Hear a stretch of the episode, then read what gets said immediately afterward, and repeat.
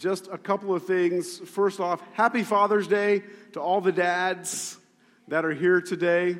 Yes, give dads a round of applause. I, I joking, jokingly, somebody posted on Facebook this morning, I, I saw that on Mother's Day, mom gets a $2,000 diamond and dad gets a pair of dad shorts with the side pockets on sale for 10 bucks. Is that how that, is that how that, it used to be ties, but now we're in dad shorts, dad shorts. Yeah, so that's awesome. Um, Soretta, don't laugh. I have like five pair of dad shorts. I saw you laughing. And they're all the same. Stop it. You're like, he's got the same pair of pants on. No, I got five of them. How, how many dads, like when you find something that you really like, you don't just buy one? You buy, yes, thank you. See, I don't know if it's a man thing or what. Like, but anyway, all right, move on. Um, also, encourage you to, to, sign up for the 4th of July just to hang out, help park cars. Um, be sure to sign up and uh, do that. So here's how this works Dads, you're going to take ownership of this. Dads, you're going to go out and you're going to get yourself some free wild exotic jerky that Ben's already been in, obviously. Um, go out there, get yourself some wild exotic jerky, and then turn right around and sign your family up to help out on the 4th of July. So I think there's like alligator and bison and kangaroo, and all the moms just went, kangaroo. Um, but uh, some countries actually raise kangaroo for that purpose, so just relax. Everybody okay? We okay? All the moms, we good? All right. Okay. Well, we've, uh, we, we've been gone. We've been on vacation. Um, if you follow me on social media, you know, we've been doing all kinds of crazy things out west in Custer, South Dakota, in the Black Hills. Um, and I have a, a, a, close friend of mine that has a cabin out there with some acreage. And so we had no TV, no internet. The only time we had cell phone service is when we went into town. And so if you saw me posting, it probably was a day late or eight hours late because I was actually in town with service. Uh, our cabin was 20 minutes off any concrete road, 20 minutes down a red dirt road. And so our van has red dust and dirt all over it. And uh, it was just a great time. And you start to discover out there who your friends are because uh, my friend whose house happens to be on the same acreage just across the way he said i said explain something to me. I said you're an extrovert i'm an extrovert. How does an extrovert live out here? Because there's, there's nothing. He says well he says you know you find your friends in church you find your friends in your job for him. He's he's uh, on the fire department and a fire chaplain, and so he's friends there and, and so on. And, and he says, you know, he goes, and sometimes in the winter you just talk to a lot of squirrels. Um, but you find out real quick who your friends are. You know, and he says, you know, our neighbors down the street, and by down the street, I mean you can't see their house down the street in the valley. Uh, he goes, they, they have chickens, and so they bring the eggs over, and so we ate breakfast with them, and they're chick fresh, fresh, fresh, I can't, it's been a week. Fresh chicken eggs from the farm, um, and, and ate, and it was good, and it was awesome. And as we were out there and we were talking about friendship, I really began to see, and what we're going to talk about this morning is friendship specifically, five signs that you know you have a godly friend. I'm not talking about a friend, I'm talking about a godly friend, right? A friend that will be there for you, a friend that will show up in 14 inches of snow with two dozen chicken eggs. Because um, he was sharing, he goes, yeah, he goes, well, he goes, it's it's not improbable that we'll get snow all the way up to the end of May, and it has happened before. He goes, where it will start snowing at the end of August. Um, some of you are like, oh no. Um, and he said, so our neighbors down the street will bring us, you know, and he was sharing about they want their they want their neighbors uh, their neighbor's daughter. She wants to be baptized. She's given her life to Christ, and she wants to be baptized in it. And they said, well, we're going to baptize her in one of the horse troughs. And her dad said, well, then I'm going into town to buy a brand new horse trough for my daughter to be baptized in. And so they did that. and it was just an awesome thing. You learn who the godly friends are in your life. And I'm going to give you five clues to those this morning in Luke chapter 5, verses 17 through 26. It says this One day Jesus was teaching, and the Pharisees and teachers of the law were sitting there. They had come from every village of Galilee and from Judea and Jerusalem. And the power of the Lord was with Jesus to heal the sick. Some men came carrying a paralyzed man on a mat and tried to take him into the house to lay him before Jesus. When they could not find a way to do this because of the crowd, they went up on the roof and lowered him on his mat through the tiles into the middle of the crowd, right in front of Jesus. And when Jesus saw their faith, he said, Friend, your sins are forgiven. The Pharisees and the teachers of the law began thinking to themselves, Who is this fellow who speaks blasphemy? Who can forgive sins but God alone? Jesus knew what they were thinking and asked, Why are you thinking these things in your hearts? Which is easier to say, Your sins are forgiven, or to say, Get up and walk? But I want you to know that the Son of Man has authority on earth to forgive sins. So he said to the paralyzed man, I tell you, get up, take your mat, and go home. Immediately he stood up in front of them and took what he had, what he had been lying on, and went home praising God. Everyone was amazed and gave praise to God. They were filled with awe and said, We have seen remarkable things today. Here is a man. We don't know how long he's been paralyzed. We don't know if there was an accident in his life that caused him to be paralyzed. But what we do know is that he's paralyzed. He can't move. He's lying on a mat. And there are people that say, you know what? We have to get this man to Jesus. We have to get this guy to Jesus because Jesus can cure him, Jesus can heal him, Jesus can do something that no doctor has ever done. Jesus can do something that no scientist has ever done. Jesus can do things beyond human reasoning. And his friends understood that. But of course, Jesus, being the celebrity that he was, surrounded by people wanting to hear, wanting to know, wanting to be healed. How are we going to get our friend to Jesus? The first point of a godly friend is that you can rely on a godly friend. A godly friend can be relied on. These men could be relied on. They weren't, well, I just don't feel like it today. Sorry. I don't need those people in my life. Anybody ever been frustrated by those people? Let me see your hands. All right, look at your neighbor and go, don't follow your feelings.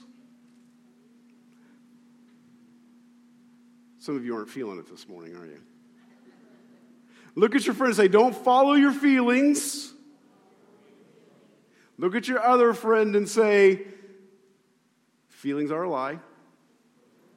All right. Let me just let me just break this down for you for a moment because we are a society bent on doing what we feel when we feel like it whatever we desire. Here's the problem with feelings. Feelings tell you something isn't right. Feelings are like an instrument gauge on the dash of your car. But we don't drive our car or our vehicle based on the speedometer or the fuel tank, right? It just tells us how much fuel we got. It just tells us how fast we're going. But it, if you try to drive directionally and just constantly look at your speedometer, you're going to be in trouble. That's feelings. Feelings go, whoa, we're going too fast. Whoa, we're going too slow. Whoa, I need, I need to slow down and fill up a, a little bit emotionally. All right? Feelings are your gauges, but they were never intended to get you to where you're going. That takes resolve, determination, that takes vision and understanding and knowing and telling your feelings, get over it. Uh, I, will not forget Lynn's face when we crossed the South Dakota border and the speed limit went up to 80 miles an hour. Right? She's like, You're going really fast. Oh, I'm going 90 because the speed limit's 80. right? And then you get out into the plains and you can see it's like it's like the ocean is just water as far as you can see, and the plains are it's just grass as far as you can see. And I might have had the van into triple digits, but I won't acknowledge it here. But it might have happened once or twice while she was asleep. So, right? Like, I didn't even know vans were designed to go that fast, but they can. So, good news to all you lead footed dads out there. If you have a van, you can take the soccer mom van past 100. All right? So, great friends can be relied upon, and they're not concerned about their feelings of the moment. They're in it for you, they're in it for the friendship, they're in it because I'm sure when they picked up this man, this paralyzed man, and he couldn't move himself, it was hot, it was dusty, it was a mess to get through the crowd because the crowd is pressing Jesus as they often were. And they said, We're not really, we're, it's going to be hard to get through this crowd. It's going to be hot. It's going to be dusty. It's going to be messy, but they could be relied upon. I'm reminded of David and Jonathan in the Old Testament. Anybody know the story of David and Jonathan, right? Uh, David is supposed to be the next king. Jonathan is King Saul's son, so rightfully the throne belongs to Jonathan. But Jonathan David develops such a strong friendship that when Jonathan is killed in battle and David becomes king, David finds Jonathan's son, Mephibosheth, Say that 10 times real fast. Mephibosheth. And Mephibosheth is, is injured from the legs down and cannot move. And so David calls Mephibosheth to his throne and says, Hey, I was really good friends with your dad. And by the way, I told your dad that his descendants would never be lacking when I became king. Now you have to understand that when you become king, one of the first actions you do is you slaughter the previous king's family. You eliminate them so that they cannot come back and reclaim the throne. So you're Mephibosheth, and you're living out in the middle of nowhere, hiding from King David, and here comes King David's entourage. Hey, the king wants you at his palace. What's the first thing to go through your mind? I'm sure it was. oh, snap. That's it. I'm done. And I can't run because my legs don't work. And David says, No, no, no, no, no. I'm giving you back all the land your father had. And every night, if you want, you can come eat at my court, at my table, and eat my food. That's a friend. Because David had every right to eliminate Mephibosheth and say, No, your line is wiped out because I'm king now. But he didn't. He showed love and compassion and care, and he could be relied upon. Even when his friend died, he kept his promise to his friend's son. Think about that. That's reliability. That's somebody that can be trusted. I remember when we got to the cabin this week, and the owners were telling us now there's been a mountain lion in the area, and behind the cabin was a hill. We were down in the valley, and so we had rock cliffs in front of us, about 15, 20 acres in front of us. And then directly behind the cabin in, in the national forest was this hill behind us. And she said, She goes, We think he's living up on the hill behind the cabin. She said, So there is a trail that goes to the top of the hill. She goes, It's about a mile and a half around the hill and then up to the top. And she goes, It's a beautiful view. You can look over the valleys and the other mountains, and you can look over towards Mount Rushmore and all of these things. She goes, It's beautiful. Um, she goes, But we just ask that nobody goes up there by themselves, that you go in pair, at least in pairs, because mountain lions typically won't deal with two humans, but they will take care of one. You know what my youngest son heard? I get cell reception up there. I literally, within two hours of that conversation, we're in the cabin looking for Isaiah. He's nowhere to be found. Lynn goes, Ty, where'd he go? And I'm like, I know exactly where he went. He went up there so he could text his girlfriend. Sure enough, we start yelling. We yelling, yelling. And your voice, of course, it carries through the valley, it carries everywhere. Isaiah is nowhere to be found.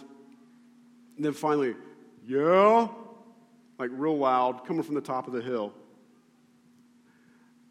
And uh, I said, How'd you, I yelled up. I, uh, How'd you get up there so fast? Well, I just climbed straight up.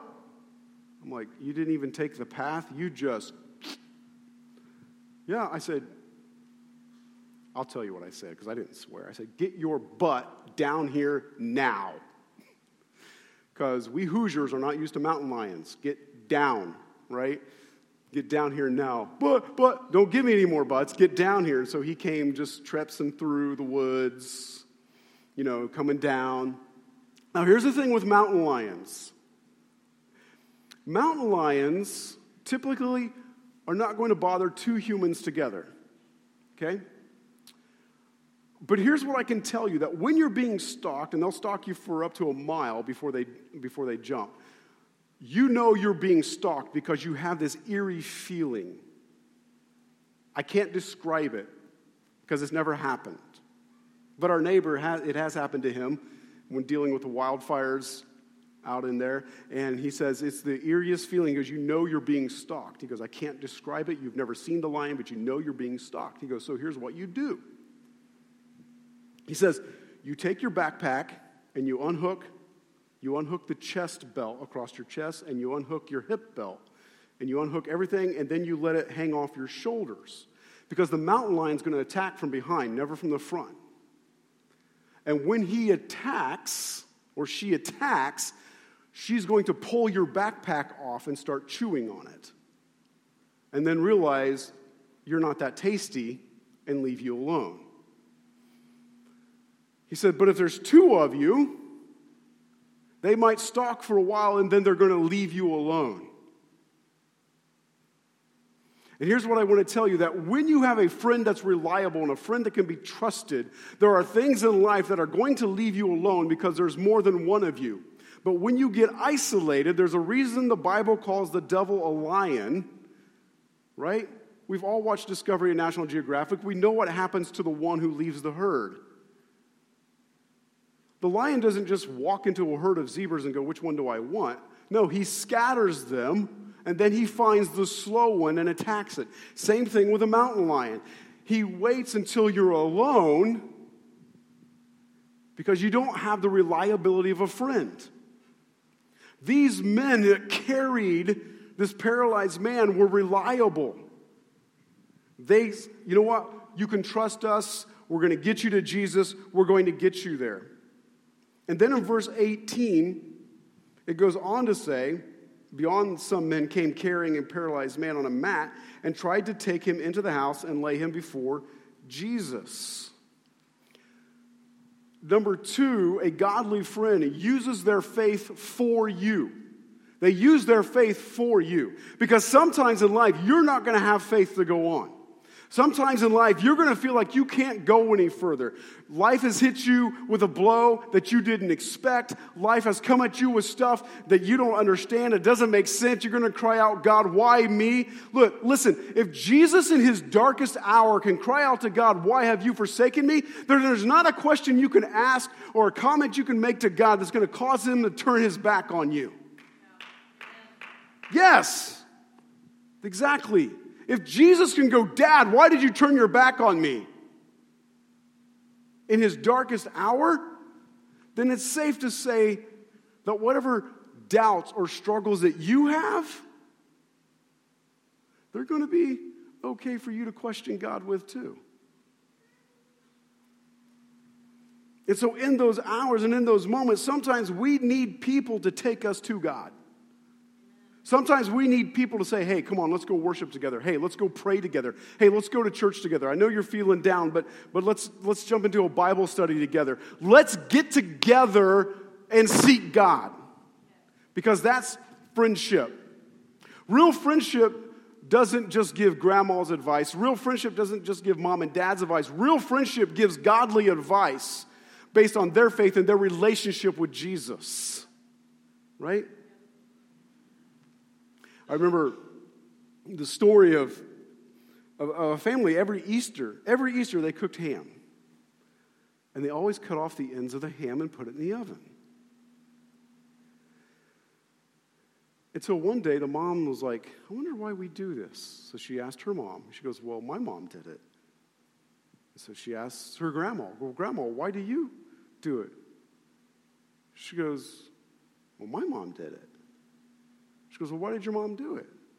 She goes, Well, growing up, we were so poor, we didn't have a pan big enough to fit the ham in, so we just cut the ends off.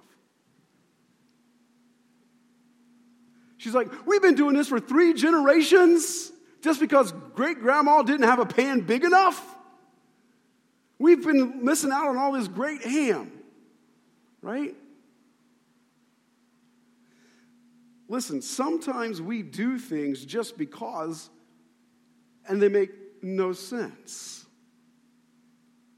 And when we rely on our friends' advice, when we rely on our friends' advice, sometimes we're just cutting off the ends of the ham.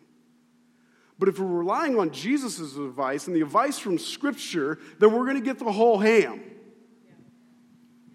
right? And we follow scripture. So a real godly friend is going to stand in the gap for you. When you're down, they're going to pray for you. When you're down, they're going to bring you to church. When you're down, they're going to say, hey, let's go worship together. Hey, let's go to this concert together and worship. Let's go do this or let's go do that. Let's get together and glorify God. They're going to use their faith to elevate you. That's what these men did, which is point number three. They're going, they elevate. They said, we can't get him in the normal door, so let's use the stairs to get to the roof. Now, those house, houses in those days would heat up in the desert. They would heat up during the day, and so at night they'd be extremely hot. And so, what families would do is they would actually sleep on the roof under the stars. So, it's very common in those days for families and people to, to know okay, that's Orion, and that's Jupiter over there, and that's, of course, I'm putting it in today's term, that's the Big Dipper. They knew how to navigate based on the stars. Why? Because they laid there at night looking at them every night, because it was cooler on the roof to sleep than it was to sleep in the house at night. And so, be, so because of that, they started putting stairs on the sides of houses. And you had, you had ceiling access. And so it says when they got him to the roof, they more than likely, the Bible doesn't tell us, but more than likely, they carried him up those side steps up the side of the house to get to the roof. That would be so much easier than just getting a ladder out, wouldn't it? Can we just start building houses with stairs that go to the roof? Like, sometimes I think they were so much smarter back then, so much more common sense. So, just, they took him up the stairs. They elevated their friend to a point to, to where he needed to be. There's something that we do in life that elevates one another. Proverbs 27, verse 17 says, As iron sharpens iron, so one man sharpens another. You know what that thing is? You know what that, Solomon's talking about? It's called accountability. Accountability. People that don't want to be held accountable, you'll see their life just flip flop with the breeze. But people that have friends that hold them accountable, yeah, yeah wait, wait, you, you said you wanted me to hold you accountable in this. You said I was supposed to tell you when you were downing all those carbs to stop it. So I'm holding you accountable. Stop eating the carbs. Was that too close to home? I'm sorry. Right? A friend's going to hold you accountable. Now, you won't always like it, but because they're a friend, they're going to hold you accountable. Your friend is going to tell you when you have a bat in the cave, when you got a booger in your nose, like a friend's going to tell you that, right? Or when your barn door's open, your friend's going to tell you that. Your friend's going to tell you those things because they care about you. And it's going to be difficult to hear, and it's going to hurt. But if they love you and they're holding you accountable and saying, hey, we're going this direction, I'm bringing you with me, it's going to hurt. It's not going to feel good, but they're elevating you to a new place. You see, when we traveled out there, we stayed at elevation. We were, we were at, we were a mile above sea level. Custer, South Dakota is a mile above sea level. The air is thinner. I learned that because when we, when we went swimming and cliff jumping into the creeks, it didn't take long when you started swimming to lose your breath. The air is much thinner. It's much more difficult. Anytime you're called to a higher level and a higher plane and a new way to do things, it's going to hurt and the air is going to feel thinner. And you're going to feel, this isn't how I was, this isn't how I'm used to breathing. And you're going to get tired more easily. But let me tell you something. Once I adjusted to the elevation, once my lungs adjusted to the new place, I was better off so that when we began to descend, because most people don't know this, but South Dakota is sloped towards the Mississippi. As we began to descend and come home, and we got towards Iowa and Illinois, you, and even in eastern South Dakota, you begin to notice a difference in the air and your breathability. You begin to notice a difference. And it's like, whoa, and so, what I want to tell you is that when your friends challenge you and hold you accountable and elevate you towards a vision, it's going to hurt and it's not going to feel normal. And it's going to be like, man, I just don't know if I can get my breath. And as we were jumping off cliffs at this place called the Hippie Hole, and I, and I posted it on Facebook the next day when we had cell reception, right? And so, we're jumping off 25, 30 foot cliffs into the water and swimming. And as we're swimming, there's like long haired white mountain goats climbing the cliffs around us with their baby kids. And and we're swimming. I want to tell you that I'm in shape because I go to the gym. But something's different when you elevate. And when God calls us to elevate, when your friends hold you accountable and drive you to elevate, you're going to get wore out easy, easier. You're going to feel like this isn't right. But what I want to tell you is that you'll have some of the most surreal experiences you've ever had. Because as I laid on my back, swam on my back in the hippie hole, it's just what the locals call it. Swimming in the hippie hole, watching up, watching these mountain goats and these kids just climb the crevices. And I don't mean like human kids, that's what they call baby goats. You all with me on that? I know we got some farmers in here, you understand that, right? Watching these kids climb the crevices and cracks in these rocks and watching the mom and dad push the kids higher and higher and holding them accountable to something that's different that's not that's not normal. It was elevating. It was moving. And so a godly friend is going to elevate your spiritual life. A godly friend is going to push you higher and it's not going to be comfortable but because they love you and they want to see you whole and healed they're willing to do what it takes to make you uncomfortable enough to climb. Do I have any climbers in here? Anybody willing to climb even though it feels uncomfortable? Because it's going to hurt. It's going to hurt. If you ever talk to anybody that runs a marathon, they'll tell you about mile 12, you feel like you're going to die. Mile 12, a marathon runner will tell you when, they, when, when you're, every human hits mile 12, I have to stop. I'm going to collapse. I'm going to die. And they say if you can run at least another quarter to a half a mile, your body will begin to recover. It's your mind telling you you can't. It's your body telling your mind you can't, and your mind says, Yes, you can. And I need a friend that says, Yes, you can climb higher. Yes, you can go further. Yes, you can do more than what you're doing. Yes, you can know God more. That's the friend I need. I don't need the friend saying, Well, stay down here with me where the air is thick and everything's fine. And I don't need that. I need to push and move on. Number four, a good friend, as these men did, will bring you to Jesus. They will bring you to Jesus whatever way, however they need to. They will take, hey, you need some Jesus right now, right? A good friend in the car will tell you, calm down. I know the drive through's taking longer than it should. Calm down. Right? I really want that car. That's not the right car. A good friend will tell you that. No matter how much you want that one, they'll tell you that's not the right car because of this, that, and the other, right? And they'll say, they'll, they'll point you to Jesus. They will ask you the cliche what would Jesus do, right? How would Jesus respond? What would Jesus say? What would Jesus, how would Jesus perceive the situation? They will point everything back to Jesus. And point number five, and finally the last point, point number five, The whole reason that Luke put this in his gospel wasn't to show us about friendship.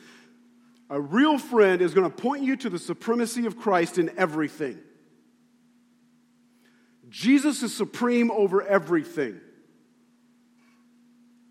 Luke didn't put this in the Bible to tell us about friendship. If I were to talk about this story and not talk about the supremacy of Christ, then I, will have, I would have misinterpreted Scripture.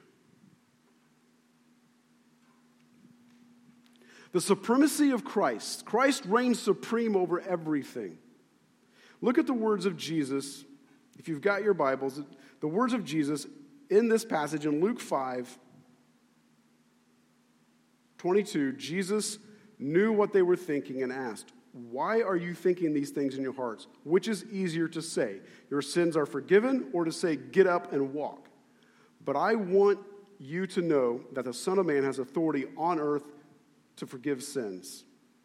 And so he said to the paralyzed man, I tell you, get up, take your mat, and go home. He goes, I want you to know that I reign supreme in both dimensions. I reign supreme in the physical dimension, and I reign supreme in the spiritual dimension.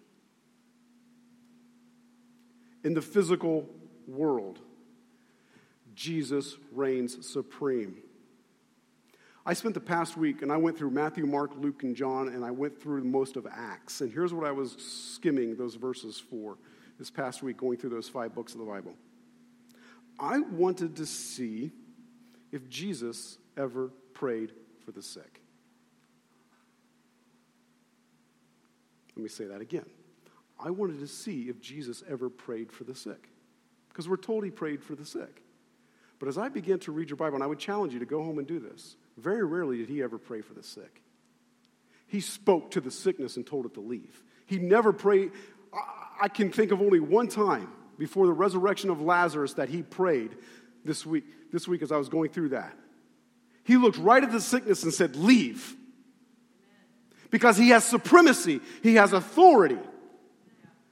If I have the if a police officer pulls you over, he doesn't have to go check with the chief if it's okay to write you a ticket because he has the authority. Jesus didn't have to check with the Father to decide whether or not he was going to heal somebody because he had the authority. He just spoke to the sickness and said, Leave.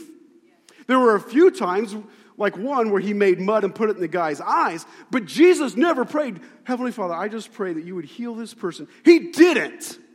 It's not there. He spoke to the sickness and said, Leave, sickness leave, healing come forth.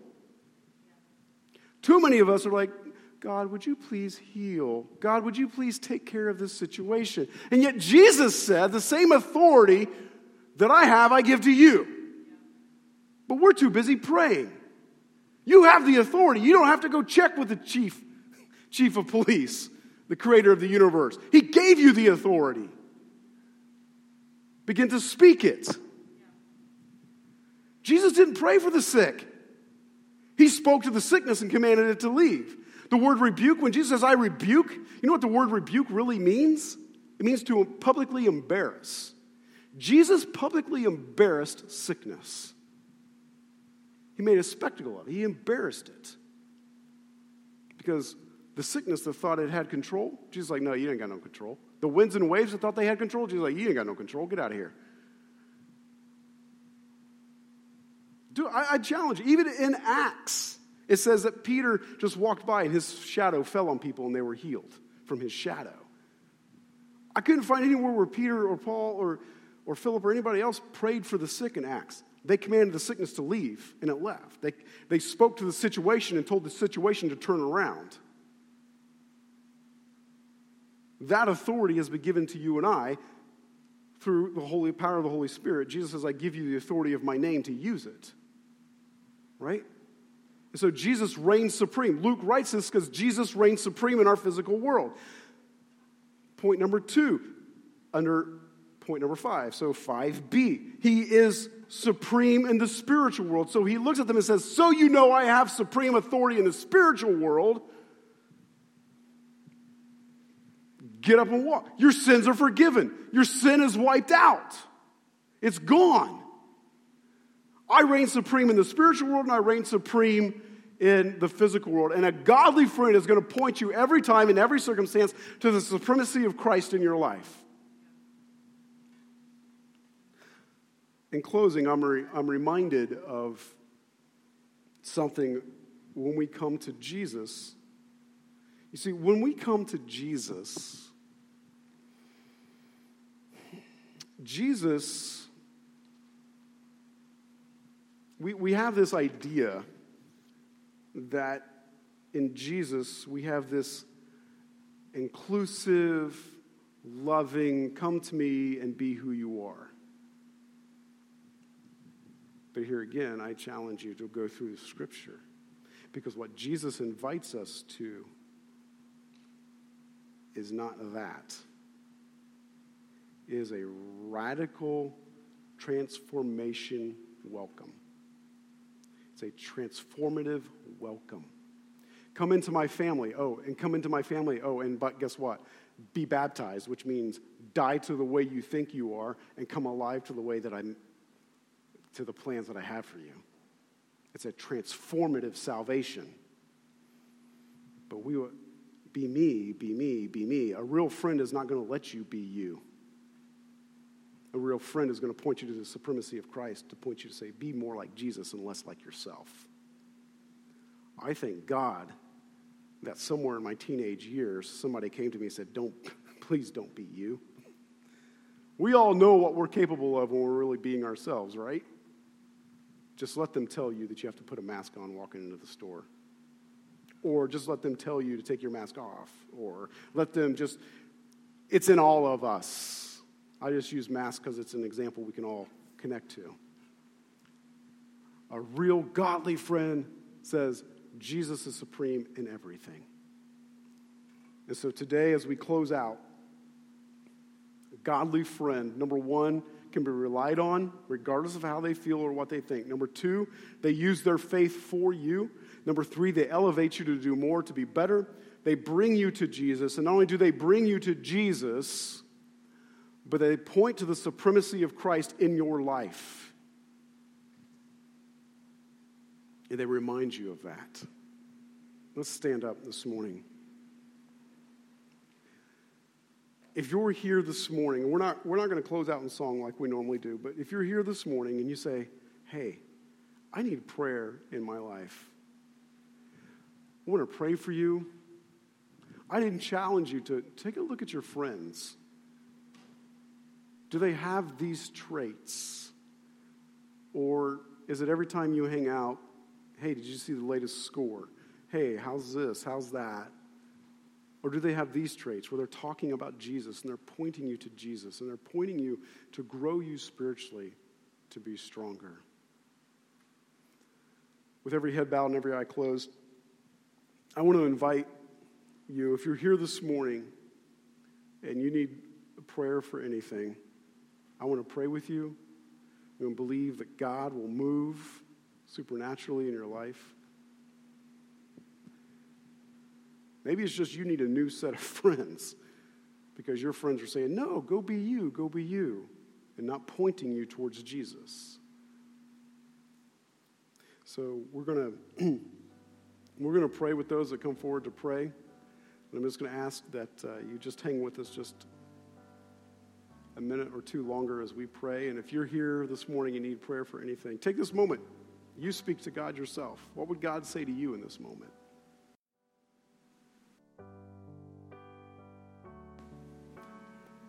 All right, I'm going to pray and dismiss. Dads, I want to invite you to go grab some exotic jerky on the table and then turn around and sign up to help us out on the 4th of July and just hang out here, watch fireworks, help us park cars or whatever. Heavenly Father, we just thank you for your presence in this place.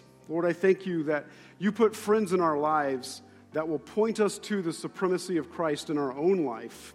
Lord, I thank you that you invite us. Your welcome into the kingdom and your welcome into the family of God is not just an inclusive, oh, just be you and let me love you, but Lord, it's a radical transformation welcoming to radically transform us so that we look nothing like who and what the devil tells us we are. Lord, I pray that as we leave here, we might examine our friendships. Let us love on our fathers and appreciate those fathers that have raised us up. In Jesus' name, everybody said, Amen. Amen.